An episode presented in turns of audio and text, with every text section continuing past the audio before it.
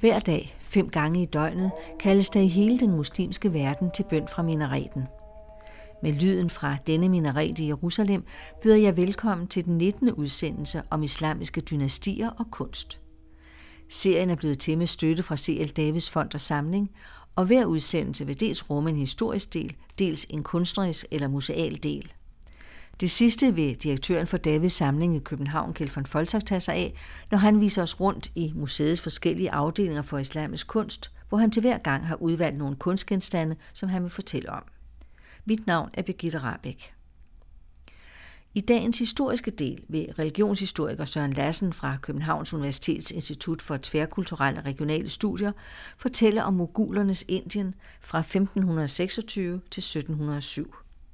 Senere i udsendelsen vil direktør Kjeld von Folsak fortælle om udvalgte kunstgenstande fra den tid. Jeg indleder med at spørge Søren Lassen, om ordet mogul er det samme som mongol. Det er det samme ord, ja. Altså, det er ordet mongol, som i både i Europa og også i Indien er blevet forvansket til mogul. Betyder det så, at de også var beslægtet med mongolerne? Det mongolske herskerdynasti stammede fra Centralasien, og de var jo altså til dels nedstammet fra mongolske ledere, Genghis Khan og hans efterkommere.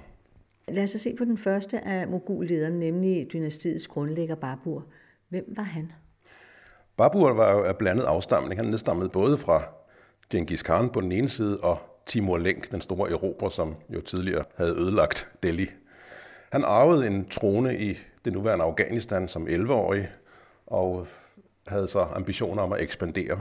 Og da der ikke var, da på grund af politiske problemer ikke var muligt at erobre vestpå, så fik han så den, den tanke at gå østpå. Og det medførte, at han, han øh, satte sig for at erobre Nordindien. Og det var der også ham, der endelig gjorde det af med Delhi-sultanatet. Øh, hvor stor en del af Indien underlagde han sig? Ja, Mogul, Mogulrigets begyndelse sætter man til 1526, hvor Babur besejrede Delhi-sultanatet i et berømt slag ved Panipat nord for Delhi. Og dermed havde han jo herredømmet over Delhi-sultanatet. Efterfølgende fik han så i løbet af sine kun fire års regeringstid erobret nogle tilstødende områder, så han herskede over stort set hele Nordindien, dog ikke det østligste del Bengalen, men desuden også det nuværende Pakistan og Afghanistan. Og vi må sige, at Mogulriget jo hele tiden også har omfattet i hvert fald den østlige del af Afghanistan, som jo var deres udgangspunkt. Babur blev efterfulgt af sin søn Humayun. Øh, hvilken rolle spillede han? Humayun har fået et lidt blandet eftermæle, og rent faktisk regerede han jo kun en ret kort tid i Indien, fordi han få år efter sin, sin tiltræden blev besejret af en afghansk invasionsstyrke under ledelse af Sher Shah Suri. Og det medførte så, at Indien faktisk i 14 år var behersket af et afghansk dynasti, selvom Humayun stadig betragtede sig som kejser. Humayun gik i eksil i øh, Afghanistan og Persien, mens Sher Shah herskede over hans, det man kunne kalde hans rige. Humayun har fået sit blandede eftermæle, fordi han er blevet beskyldt for at have været svag og eftergivende. Han havde flere brødre, som intrigerede kraftigt imod ham, og han havde så den svaghed, at han tilgav dem og ikke gjorde det af med dem, som flere af hans efterkommere gjorde. Hvem var Sher Shah, som så overtog i 14 år, mener du sagde? Ja, Sher Shah var som sagt en afghansk herrefører, der bemægtigede sig herredømmet over Stormogulriget over Nordindien, og han viste sig at være en meget dygtig organisator. Det er jo faktisk Sher Shah, der har lagt grunden for meget af Mogulrigets organisation, selvom han jo ikke selv var mogul. Han opdelte det store rige i provinser og administrative enheder, han indførte et skattesystem, og i det hele taget så var han en organisatorisk begævelse, som hans mogulske efterkommere kunne nyde godt af. Men vi skal vel egentlig helt frem til Humayuns søn, Akbar, før vi rigtig kan tale om en stormogul. Ja, Akbar, hvis navnet betyder den største, er vel nærmest den stormogulen par excellence. Han herskede i cirka 50 år. Han kom på tronen som 13-årig, og han var jo på alle måder en, en, en stor person. Frem, Først og fremmest ved sine omfattende erobringer, hvor det lykkedes ham at, at udvide mogulriget meget voldsomt til Bengalen og det centrale Indien, så det kom til at omfatte en meget betydelig del af hele det indiske subkontinent. Hvor i bestod hans evner som herrefører? Mogulrigets militær taktik generelt var jo overlegent i, efter indiske forhold, fordi man benyttede sig af kavaleri.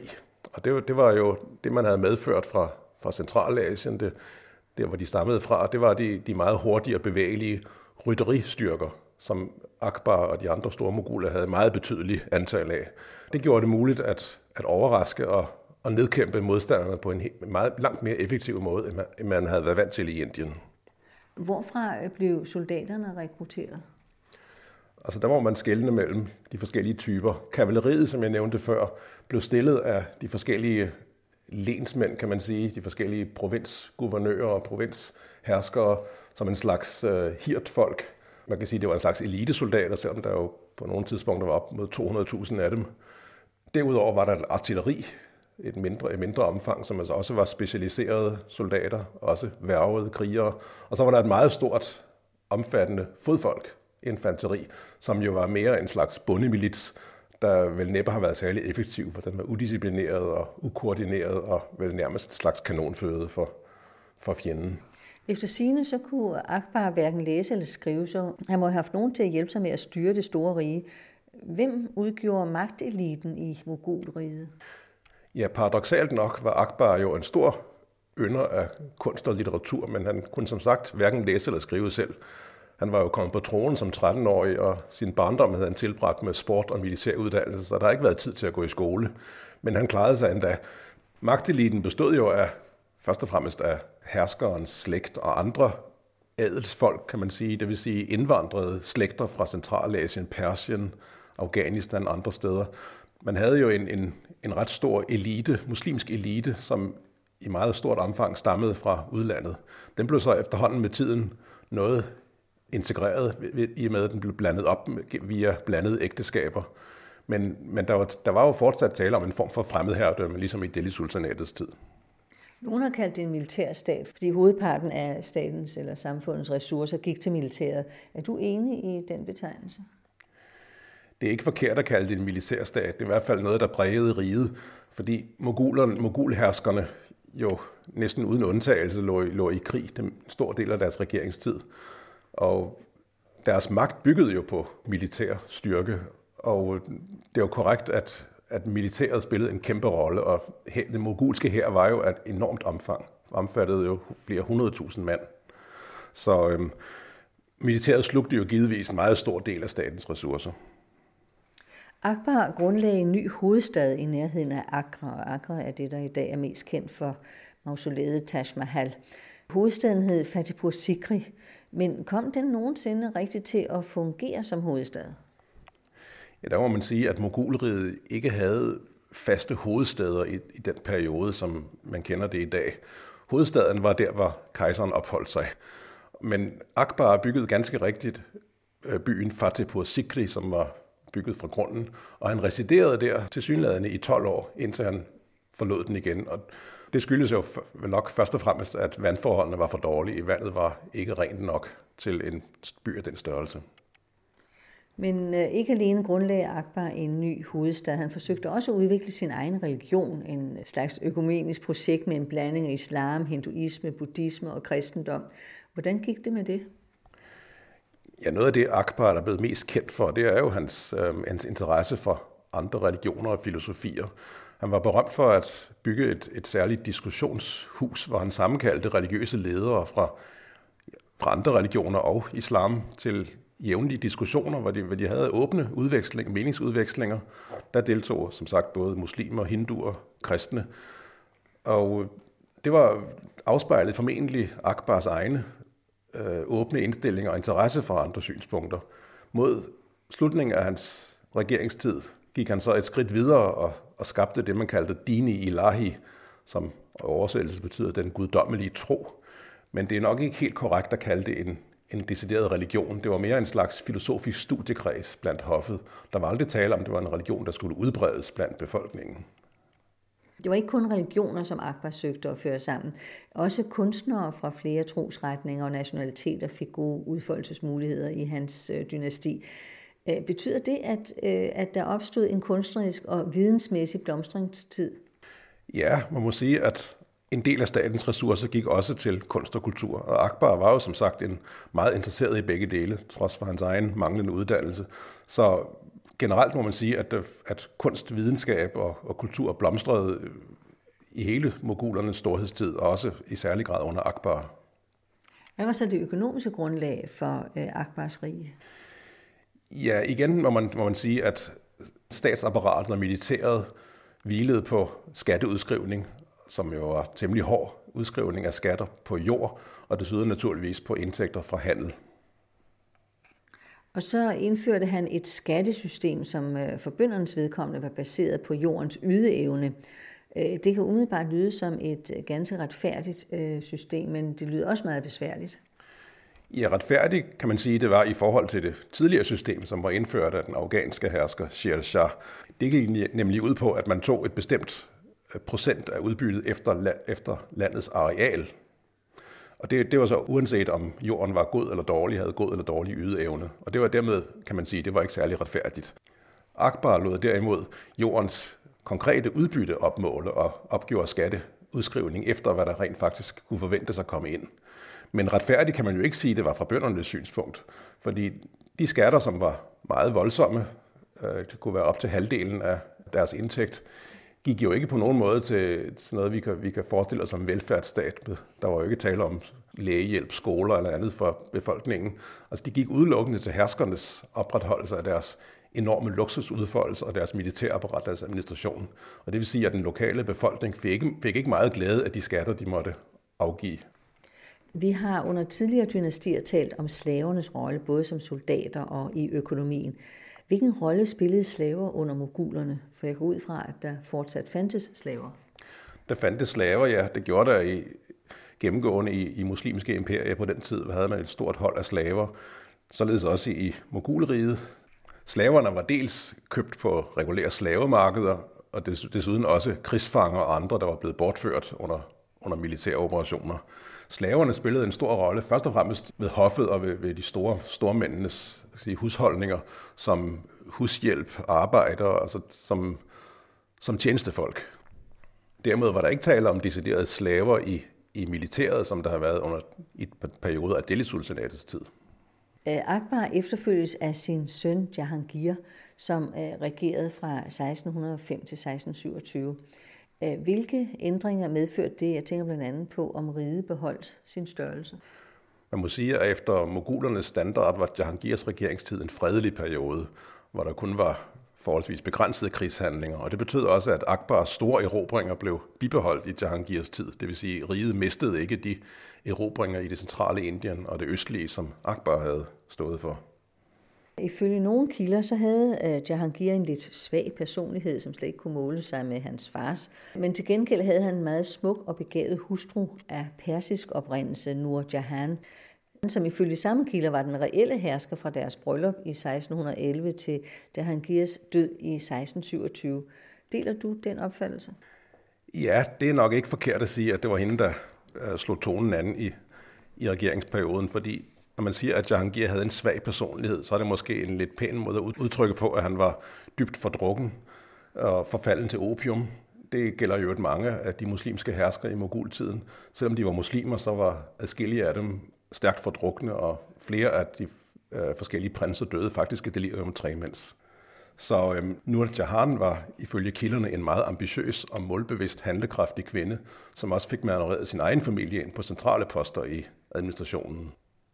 Øh, man ved også, at Jahangir delte sin fars interesse for kunst, og det samme gjorde hans søn Shah Jahan, øh, som regerede fra 1628 til 1658, og som jo først og fremmest har skrevet sig ind i historien ved at bygge det smukke mausoleum Taj Mahal i Agra. Efter sine tog det 15-20 år at opføre det, og det var et mausoleum til minde om Shah Jahans yndlingshustru, som døde i barselsseng tre år efter han var kommet til magten.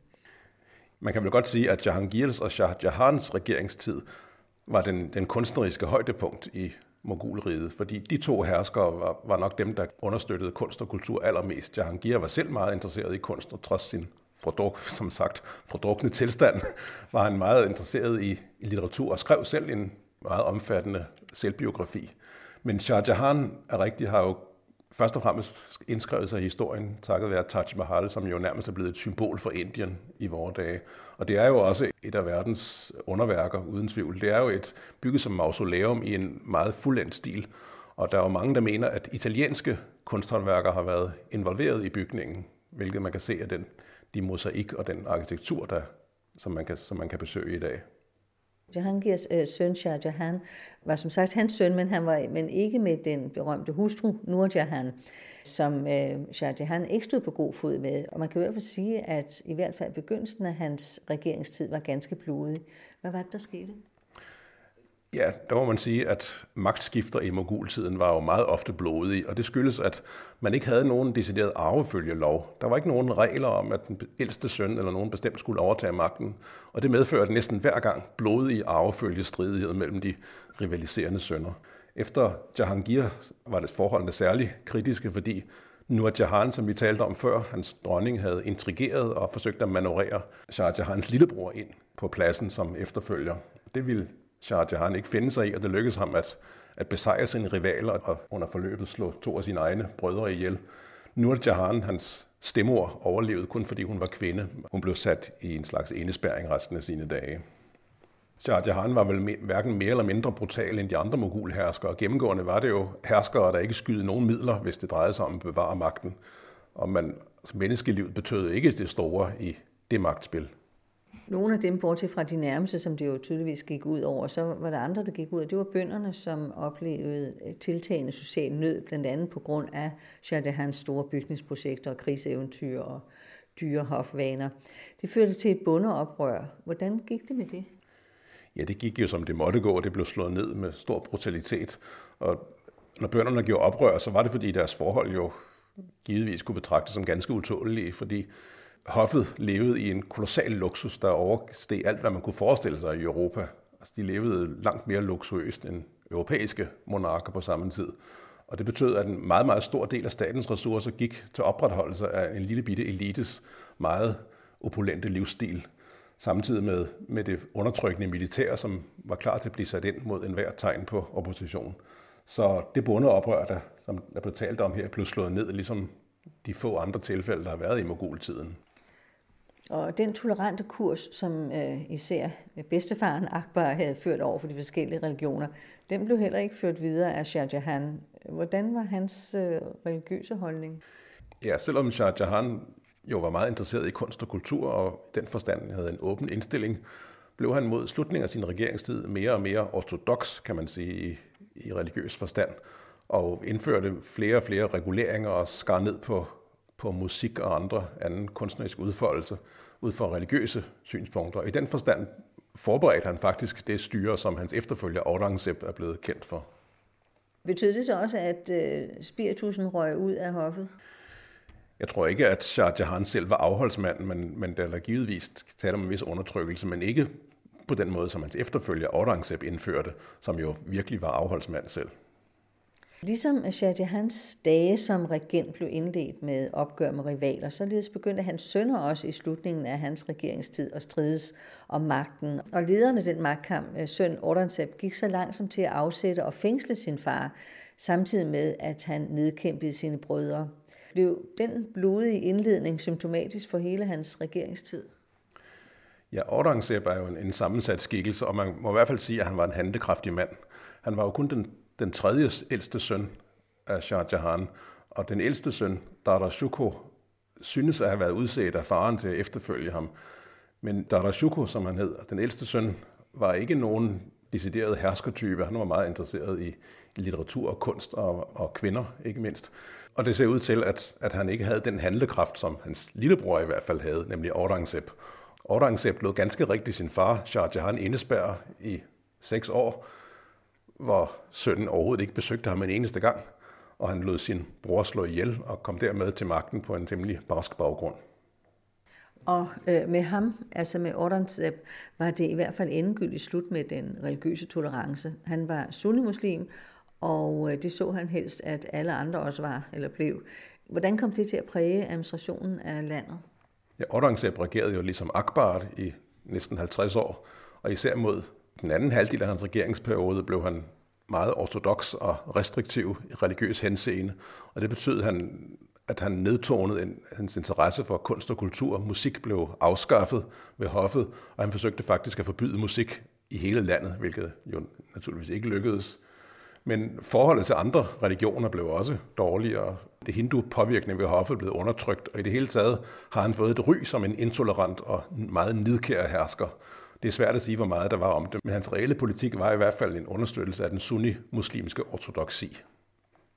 Ja, og efter sine så levede han i modsætning til forgængerne, som du har talt om, spartansk, og, men brugte til gengæld rigtig mange ressourcer på krigsførelse og udvide mogulriget. Hvor stort var mogulriget, da det var størst? Ja, det er jo igen hans, den meget sammensatte natur, han havde.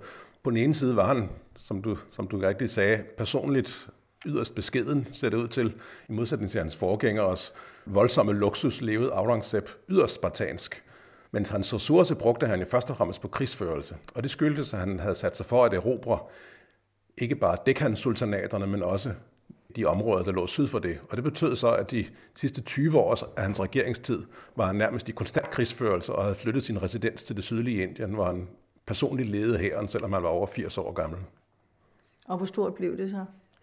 Ja, under Aurangzeb fik Mogulriget nok den største udstrækning, det nogensinde havde haft. Faktisk kun den sydligste spids af Indien, det nuværende Tamil Nadu og Kerala, var uden for hans herredømme. Ellers må man sige, at han i hvert fald nominelt herskede over hele Indien, og naturligvis også det nuværende Pakistan, Bangladesh og en del af Afghanistan. Men det blev som sagt, det blev så, som vi skal se, kun af kort varighed. Ja, for hvad skete der efter hans død? Ja, for det første udbrød der jo som sædvanligt, kunne man næsten sige, stridighed mellem arvingerne om tronen, og det medførte en vis opløsning, meget hurtig opløsning af riget, også fordi den voldsomme krigsførelse, som Aurangzeb havde stået for gennem et, næsten et kvart århundrede, havde næsten ruineret landet, så øh, statskassen nærmest var tom. Og det betød så, at, at store dele af hans erobringer faldt fra næsten med det samme.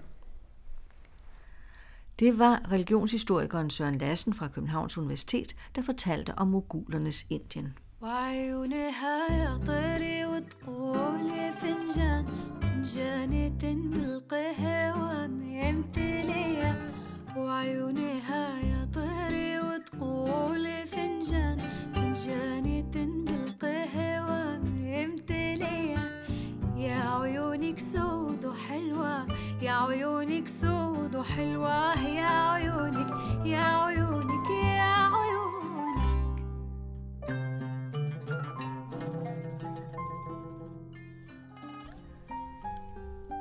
Vi skal nu på besøg på Davids samling i selskab med direktør Kjeld von Folsak. De indiske moguler var kendt for selv at sætte stor pris på kunst, og jeg spørger Kjeld von Folsak, om de også har efterladt sig en righoldig kunstnerisk arv. Kjeld von Folsak.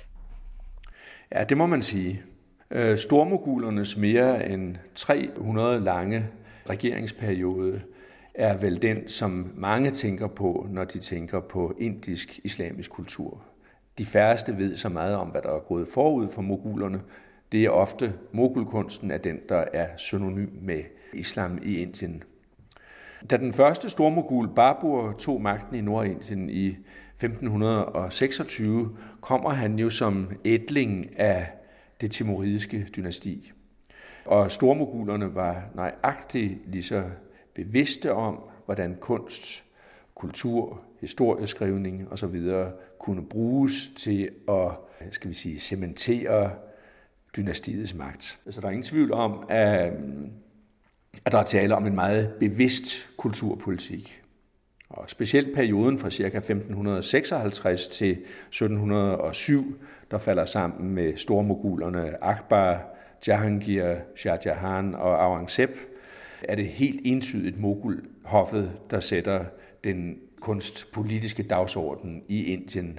Der er selvfølgelig andre dynastier, små dynastier, der er først og fremmest sultanaterne i, i Dekhan, som vi har hørt om i den tidligere udsendelse, men der er også alle Rajput-staterne, hindustater mod vest og mod nord, men deres kunst bliver meget påvirket af den, der kommer fra Mogulområdet. Nu står vi over for et på alle måder spændende maleri. Det er et maleri fra det hinduistiske værk, der hedder Ramayana. Ramayana er sammen med Mahabharata en af hinduernes allerhelligste skrifter. Og det er meget interessant. Du kan se, at skriften her er jo skrevet i, i nastalik-kalligrafi, og det er altså en persisk oversættelse, som Akbar får lavet af det her manuskript. Jeg skulle måske beskrive selve scenen og måske også hovedplottet i, i Ramayana. Ramayana øh, har navnet efter prins Rama, som er en god, god prins, der vil det gode her i livet. Øh, selve, skal vi sige, manuskriptets grundtanke er det godes kamp mod det onde. Han er i øvrigt en inkarnation af den indiske hovedgud Vishnu.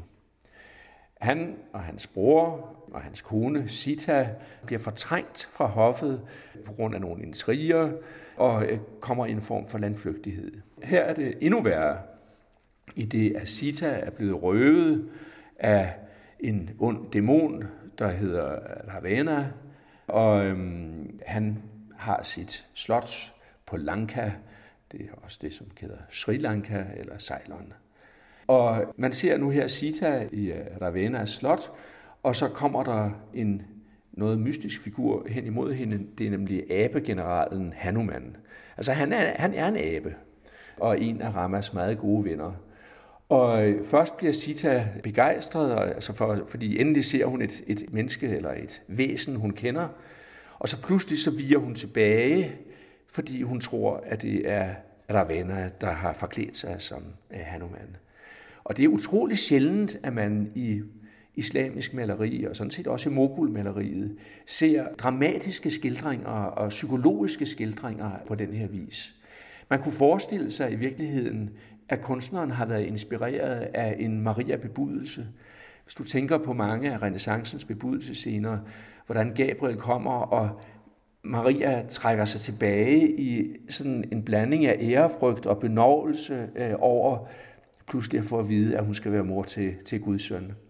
Der er en tilsvarende øh, intensitet i, i den her skildring, som er meget bevægende.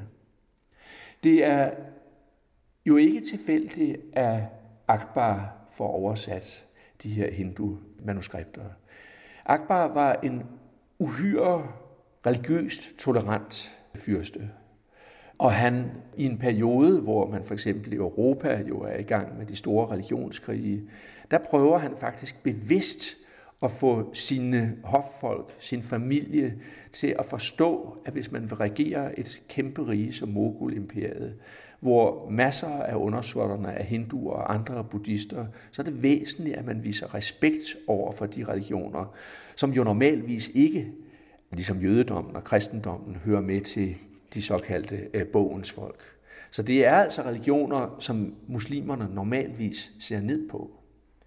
Det er endda sådan, at det her specifikke manuskript, som er færdiggjort i 1594, det skænker han til sin mor, Hamida Banu øh, Begum, som var stærkt troende muslim og meget nervøs for søndens, skal vi sige, mere øh, tolerante holdninger. Så han gør altså virkelig noget for at fremstille de andre religiøse, faktisk majoriteter i landet, på en positiv måde, sådan, så man forstår, hvad det er, de, de, øh, de tror på. Hvis vi ser på selve stilen i forhold til de persiske malerier, vi har set på tidligere, så vil du se, at farveholdningen er lige så glødende, eller den er måske endda endnu mere glødende, men farverne er mere blandede, end de var i de persiske malerier. Hvis du ser på sådan noget som træstammen, så er der mange forskellige nuancer, brune og grønne farver glider ind i hinanden hvor det persiske maleri i langt højere grad arbejder med rene farver. Der er også en større sans for dybde i maleriet, og selvom det måske ikke er så typisk i det her maleri, så kan man generelt sige om det øh, indiske maleri, at de har langt større sans for atmosfæriske forhold. Det er sådan, at øh, Akbars far, Humayun, blev tvunget til at forlade Indien for en kortere periode. Og der tog han ophold ved Shah hof i Iran. Og det er på det tidspunkt, hvor Shah altså den anden Safavideshah, begynder at få afsmag for maleriet, altså for det figurative. Og derfor får Humayun lov til at tage nogle af de persiske kunstnere med sig, da han vender tilbage til Indien. Og disse persiske kunstnere bliver hovedkraften i Akbars maler atelier. Og så kommer der meget hurtigt en række fremragende lokale kunstnere ind. Og det er, skal vi sige, den blanding, der får mogulmaleriet til at træde frem. Et tredje element, som gør sig gældende i mogulmaleriet, og som ikke på det her tidspunkt gør sig gældende i Iran, det er indflydelsen fra europæiske grafiske værker og malerier. Og det vil sige, altså for eksempel det, jeg talte om tidligere, denne bebudelsesagtige scene kan meget vel være lånt direkte fra et øh, europæisk grafisk blad. Det vi står overfor her er en ret unik ting. Det er en fløjls stofbane. Den er ca. 143 cm høj og 69 cm bred.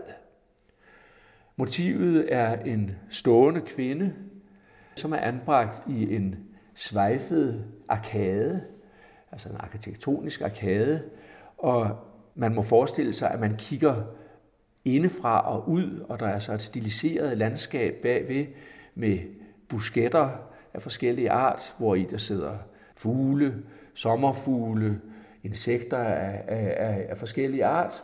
Der er også en trane, der er et lille katteagtigt dyr. Det kan også godt være en hund, lige nu mest en kat. Så det er altså en kvinde, som er anbragt i en dels arkitektonisk, dels landskabelig omgivelse. Hvad der er helt enestående ved det her tekstil, udover det er velbevaret og øvrigt unikt, altså der kendes ikke andre magen til, så er det enestående ved, at der ikke er en eneste gentagelse øh, på det her store område. Altså normalvis er det jo sådan i tekstiler, vævede tekstiler, at man meget ofte gentager partier, man spejlvinder dem.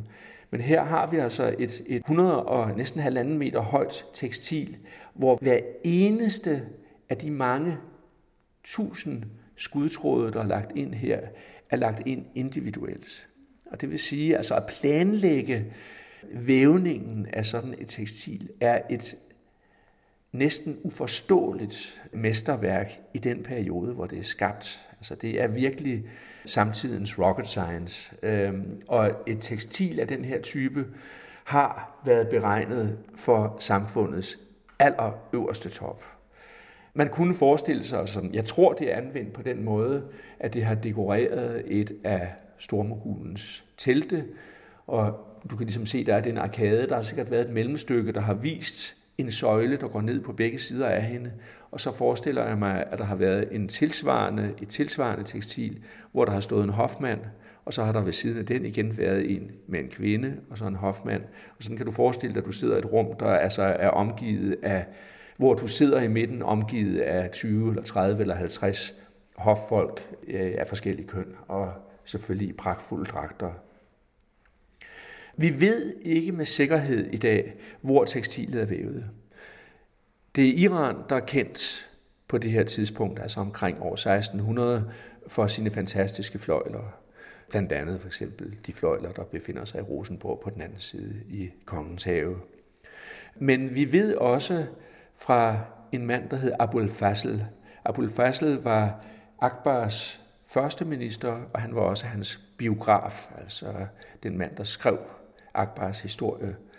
Og vi ved fra ham, han skriver, at hans majestæts vævere, altså Akbars vævere, er nu i stand til at fremstille tekstiler lige så fine som dem, der bliver fremstillet i Iran. Så det er muligt, at vi står over for et indisk tekstil. Hvis vi ikke står over for et indisk tekstil, så står vi i hvert fald over for et persisk tekstil, som helt klart er lavet med henblik til at eksportere til Indien. Den kvinde, vi ser, har for eksempel et stiliseret kastemærke i panden, det er udformet som en lille blomst. Hun går med et turbansmykke, som er helt indisk i sin form. Dragten, hun har, kendes tilsvarende fra indiske miniatyrer, og faktisk egentlig specielt miniatyrer fra Deccan. Så det er muligt, at tekstilet i virkeligheden med tiden skal rykkes ned i Deccan og ikke øh, i stormogulernes Indien. Hun står også i en svejfet arkitektonisk niche, som igen er meget karakteristisk for indisk arkitektur. Hvad betyder svejfet? Svejfet, det vil sige, det er en række, altså en række små buer. Selve arkaden består af 1, 2, 3, 4, 5, 6, 7, 8 buer i hver side. Ikke? Jeg sagde før, at tekstilet utvivlsomt er beregnet til et fyrstligt telt. De fyrstlige telte var jo altså telte af en pragt, som vi slet ikke kan gøre os nogen begreb om. Og når for eksempel stormogulen tog på inspektionsrejser rundt i landet, så foregik det på den måde. Ofte var det jo nogle, skal vi sige, nogle menneskemængder på 100.000 folk, der tog afsted. Ikke? Altså hele hoffet, haremmet, hele øh, divanen, altså de beslutningstagende, selvfølgelig herenheder, jæger, alt muligt. Og det var sådan, at når stormogulen opholdt sig i sin lejr, og så dagen inden var der et andet hold, der var taget i forvejen. Sådan så når stormogulen så havde rejst hele dagen på sin elefant og kommer frem til næste sted, så står der en lejr parat til ham. Og den lejr, han forlod, er så i al hast blevet pakket ned og styrtet foran, sådan så at der igen, altså næste dag, står en frisk teltlejr parat til ham, når han kommer. Det her er en såkaldt jali. Du kan se, det er en, en, en stående rektangel, og den har i virkeligheden siddet sammen med en pangdang i et hul i arkitekturen. Altså den har dækket et vindue, kan man sige. Sådanne stengitre i vinduer kender man helt tilbage fra Umayyad-perioden. Man ser dem i øh, Umayyadernes paladser, du ser dem også i, øh, i Spanien. Man ser dem i allerhøjeste grad i den arabiske verden, men i træ, de såkaldte musrabia, altså drejede trægitre, som både kunne anvendes som vinduesgitre, men også stå som skærme i et rum. Du vil se dem overalt i Cairo og i Damaskus. Stengidre, eller jalier, som de hedder i Indien, er meget karakteristisk for arkitekturen i Mogulperioden. De kunne enten som her være fremstillet af rød sandsten, senere hen i 1600-tallet bliver det mere normalt at bruge øh, hvid marmor. Det her er en jali fra Akbars periode, og den kan dateres omkring år 1600. Det er også meget karakteristisk for de tidlige jalier, at de består af geometriske, forskellige geometriske kompositioner. Her er der tale om en række tolkanter. Det kan godt være lidt svært at opfatte, fordi gennembrydningerne har mange forskellige geometriske former, men når man går lidt på afstand, så ser man pludselig, at de danner mønstre af sammenflettede øh, tolkanter. Der er så en, en bjælke, en, en buet bjælke, der går ned midt igennem jarlien, og der skal du forestille dig en spejlvendt pangdang til den, som vi har her, så vil den bjælke, som jeg taler om, pludselig danne en niche, hvor der inde i nichen er lidt mindre af tolkanter, og over nichen er lidt større tolkanter. Det er også fantastisk at lægge mærke til, hvordan kunstneren, altså uden vi egentlig lægger mærke til det, pludselig i et tilfælde fremstiller en tolkant af et andet mønster, end dem man ellers ser. Altså de muslimske kunstnere var jo vanvittigt dygtige til at lege med geometriske former, og jeg synes, at det her er et, et meget fint eksempel på det. De senere marmorjalier, øh, som er specielt bliver aktuelle under Jahangir og Shah Jahan, kender dem også fra, fra Taj Mahal for eksempel, er ofte øh, mere florale. Altså det er arabesker, og det kan også være enkelstående blomster, der er sat ind i et fantastisk gitterværk. Så de bliver, sådan, de bliver lidt blødere, lidt mere indsmirrende end de tidlige, strengere geometriske jarlier, som den vi står overfor. Vi står og kigger på en nyerhvervelse, øh, som er gjort inden for det sidste års tid her øh, på museet. Det er en såkaldt hukka. Det er en vandpibe, eller rettere sagt, det er en del af en vandpibe, fordi det er den beholder, som har indeholdt vandet til vandpiben. Den er formet som nærmest en, en globus, så har den en lidt flad fod, som den står rigtig godt på. Det gør det ikke altid, så nogle gange øh, kommer disse hugger med en lille ring, som man så kan stille den på, så den står mere stabilt. Så har den en kort hals, med en krave omkring, og den krave gør, at det er nemt at løfte den mellem to fingre, så man kan gå rundt med den øh, uden nogen problemer. Og i den der korte hals har der så siddet to rør. Den ene, som har været forbundet med slangen og mundstykket, som man altså har røget af, og det andet er forbundet med det pibehoved, hvor tobakken nydes. Sådan en, en, øh, en hookah bliver også kaldt for en kaljan eller en nagile, alt efter hvor man er i den islamiske verden. Tobaksrygning er jo ikke noget, som egentlig hører til i den øh, muslimske tradition som sådan, og i Indien bliver den indført omkring 1600. Og det er faktisk portugiserne, som bringer tobak med fra Sydamerika, hvor tobaksplanten jo oprindeligt kommer fra. Jeg ved ikke, om jeg har sagt, at selve hugaen er fremstillet af glas. Det er den i hvert fald. Smaragdgrønt glas. Og så er den dekoreret med guld. Dekorationen er det, man kalder malet i reserve.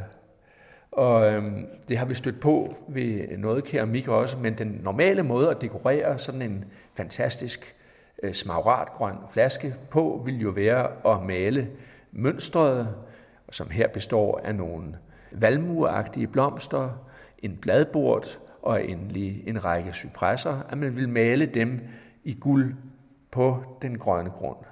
Men her har man altså valgt at gøre det omvendt, at man har malet, eller baggrunden er gylden, og motiverne er så fremstår i det, man kalder i reserve, og det vil sige, at de fremstår altså med det smaragdgrønne glasfarve. Man har så gjort det, at man har malet detaljer som kronblade og sådan noget ind med guld, og også med gul emalje. Og du kan da se som et særligt fif, der ligger sådan et lidt tåget skær bag ved cypresserne.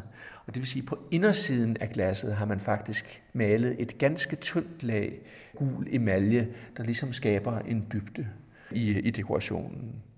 Det er et utroligt forfinet stykke arbejde inden for et område, som egentlig ikke er særlig stærkt i Indien. Man får måske et andet indtryk, når man er i Davids samling, fordi vi har en ret fin samling af glas fra det indiske område, som du kan se både i den her montre, men også i en af de andre montrer. Men man kender egentlig ikke islamisk glas, eller glas i Indien, ud over perler og sådan nogle ting, før ca. 1600. Og hvor alt det glas, som vi ser her, faktisk er fremstillet i Indien, så begyndte man også i 1700-tallet at importere glas, både fra England og fra Bøhmen, som man så dekorerede i Indien. Så en del af det senere i gåseøjne indiske glas er i virkeligheden europæisk glas, som er blevet tilslebet og dekoreret i Indien. Vil du fortælle mig, at den er flere hundrede år gammel, den vi står og ser på? Ja, den er fra omkring år 1700. Den ser ud, som om den er lavet i går.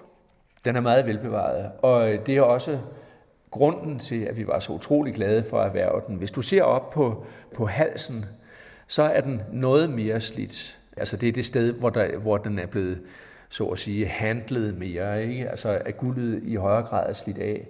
Men ofte er guldet jo meget, øh, det er blevet ridset med, med, øh, med tiden, og den her står faktisk utrolig velbevaret. Den kommer jo fra en, en øh, engelsk samling, altså er bragt til, til England omkring 1890, øh, hvor man sikkert stadig var i stand til at finde langt mere kunsthåndværk i, i høj kvalitet i Indien endnu. Jeg skulle måske sige, selvom det ikke har noget med den her hookah at gøre, at glas er som sagt ikke særlig almindelig i Indien, og endnu sjældnere ser du i virkeligheden keramik. Keramik, som jo spiller en utrolig rolle i øh, hele den øvrige islamiske verden, er stort set fraværende i Indien når man ser bort fra kinesisk porcelæn, som er blevet øh, importeret. Man bruger keramik til, keramik til fliser, men fade, skåle og så videre ser man først meget, meget senere, altså helt op i 1800-tallet. Og man mener, at det hænger sammen med, at hinduerne først og fremmest betragtede keramisk materiale som urent i forbindelse med altså spise og drikke. Og derfor er det aldrig rigtig slået an i, i den del af verden. Det sagde direktør for Davids samling, Kjeld von Folsak. Tidligere i udsendelsen fortalte religionshistoriker Søren Lassen fra Københavns Universitets Institut for Tværkulturelle og Regionale Studier om mogulernes Indien. I næste udsendelse kommer Søren Lassen igen og fortæller om Indien fra 1707 til ca. 1850. For tilrettelæggelsen står jeg, Birgitte Rabeck.